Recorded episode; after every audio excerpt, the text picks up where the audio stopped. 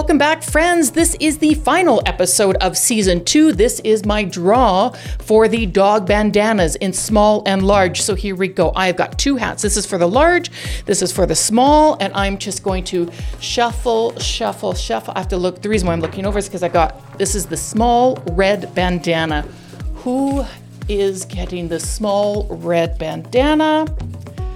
First one is Pancake Pup. There we go, Pancake Pup. There you go. You get the small red one. Congratulations. Love it, love it, love it. The next one for the small, let me grab that, small blue is,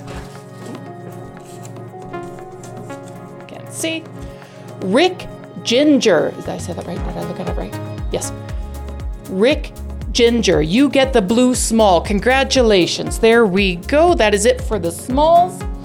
Now we move on to the large. I've got the large blue. Let's see. Okay, shuffle.